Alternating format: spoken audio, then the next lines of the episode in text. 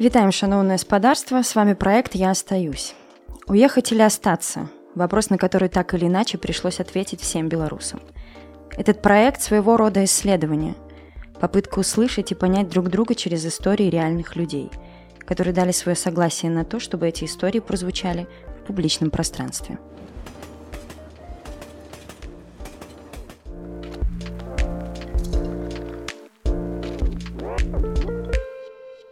Знаете, я вот все думаю о том, что у меня, оказывается, нет ощущения принадлежности к какой-то одной стране или к нации. Так вышло, что у меня вся семья и из Украины, и из России, откуда угодно. Но у меня никогда не было ощущения дома именно в конкретном месте. Я могу его словить абсолютно везде, абсолютно в любой стране. Я себя дома, например, могу не почувствовать дома. У меня вот это было ощущение, я помню, за два года до того, как я уехала из родительского дома, ты находишься дома, но ты хочешь домой.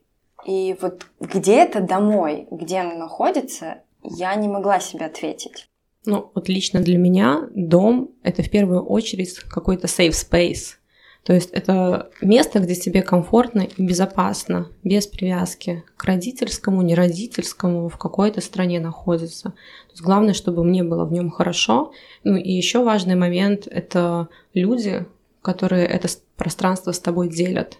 Если говорить и возвращаться к вопросу о безопасности, то для меня дверь – это максимальный оплот безопасности. То есть если она прям такая мощная, стальная, хорошая – в любом месте почувствую себя хорошо. Ну, типа, все отлично. Как за каменной стеной, да? Э, да, именно, именно так. Я что-то вспомнила, что когда переехала к подруге, первое время я ложилась спать в белых носках. Тоже мне новость, я всегда сплю в носках, мне холодно постоянно. Да нет, ну, типа, не из-за того, что мне холодно, то есть это могло быть даже летом. Просто ты надеваешь носки, и такое ощущение, как будто вот Ну, ты натягиваешь на себя вот эту свою безопасность, свое пространство. Они еще такие беленькие, мягенькие. Ты успокаиваешься и засыпаешь. Я тебя очень понимаю в этом вопросе, потому что я очень часто переезжала, и пространства, они всегда менялись, а вещи мои всегда были со мной. То есть для меня дом — это мои вещи, а не то пространство, в котором я нахожусь. Ну, по этому поводу у меня есть история.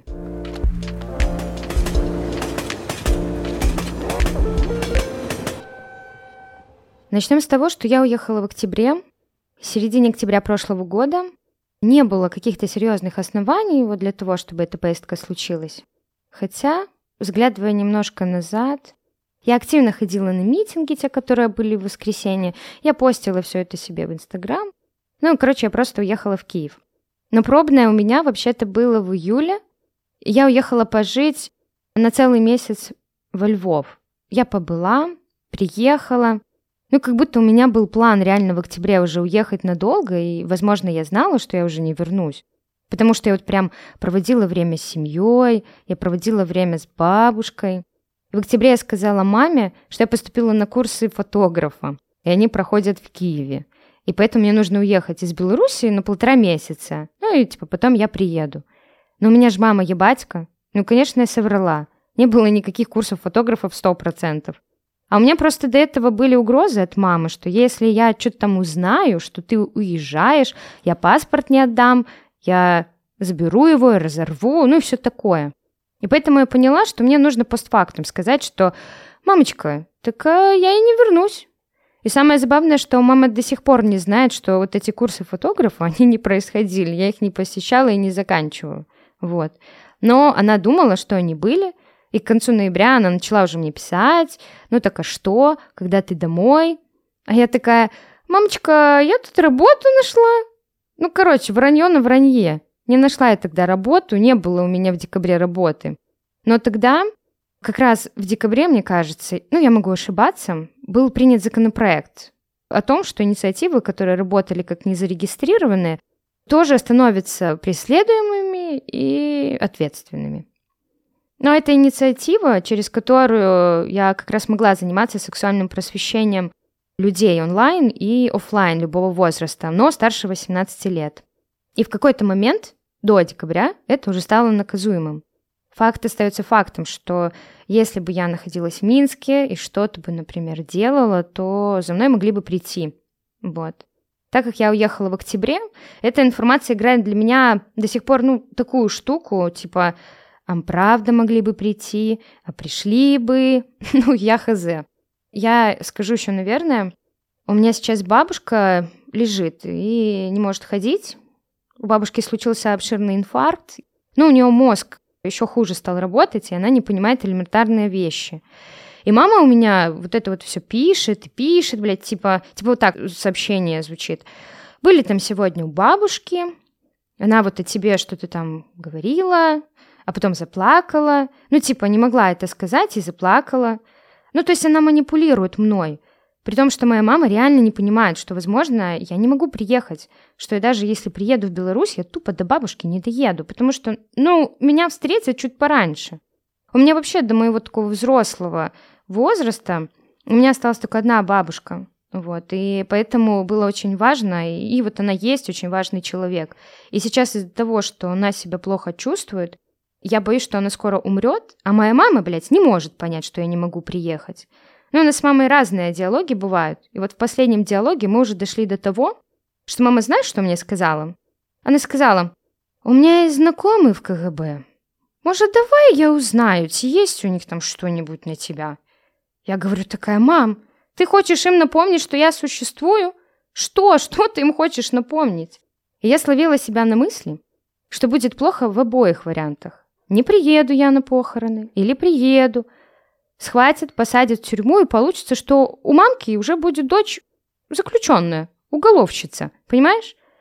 И я вот думаю, мам, а какой вот вариант тебе больше нравится? Что у тебя такая дочь с холодным сердцем, такая циничная сучка или уголовница? И порой, блядь, меня так кидает, и я думаю, окей, я сейчас приеду, окей, вот сейчас все кину и реально, блядь, приеду, просто чтобы доказать, что меня реально посадят. Но я не хочу сидеть. Я не хочу напрягать людей, чтобы они мне передачки тягали. Не хочется мне таких историй. У меня почему-то вопрос легализации, что в Украине, что в Европе, он так резко всегда стоял. Ну, в смысле, он был необходим. Но мне так не хотелось. До последнего оттаскивала вот эти моменты, когда нужно было там быстро собирать документы, все занести.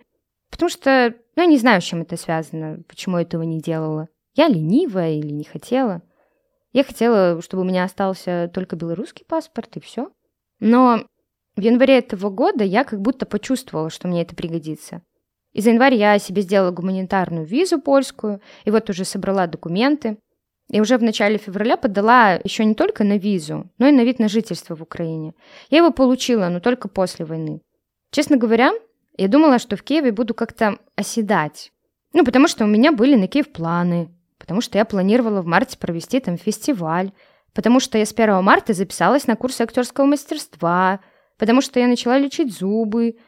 Но все, что планировалось, все, что начало немножко исполняться, двадцать четвёртого как градусник сбилось, и пришлось заново понимать, а что происходит? А что, я больше уже не актриса, блядь? А уже что с зубами?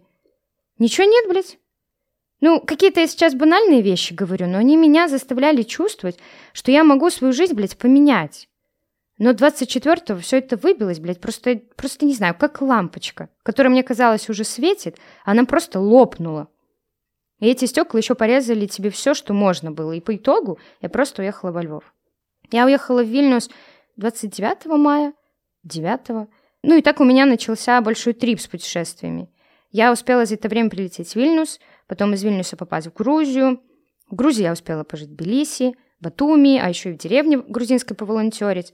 Потом я вернулась из Грузии в Вильнюс. Потом из Вильнюса я поехала в Таллин, а из Таллина уже прилетела в Варшаву, и сегодня вот я в Кракове. Нет, мне было неплохо, честно говоря, во всех этих путешествиях, во всех встречах с людьми, но какого-то чувства дома не появилось, и у меня есть безумное желание где-нибудь осесть.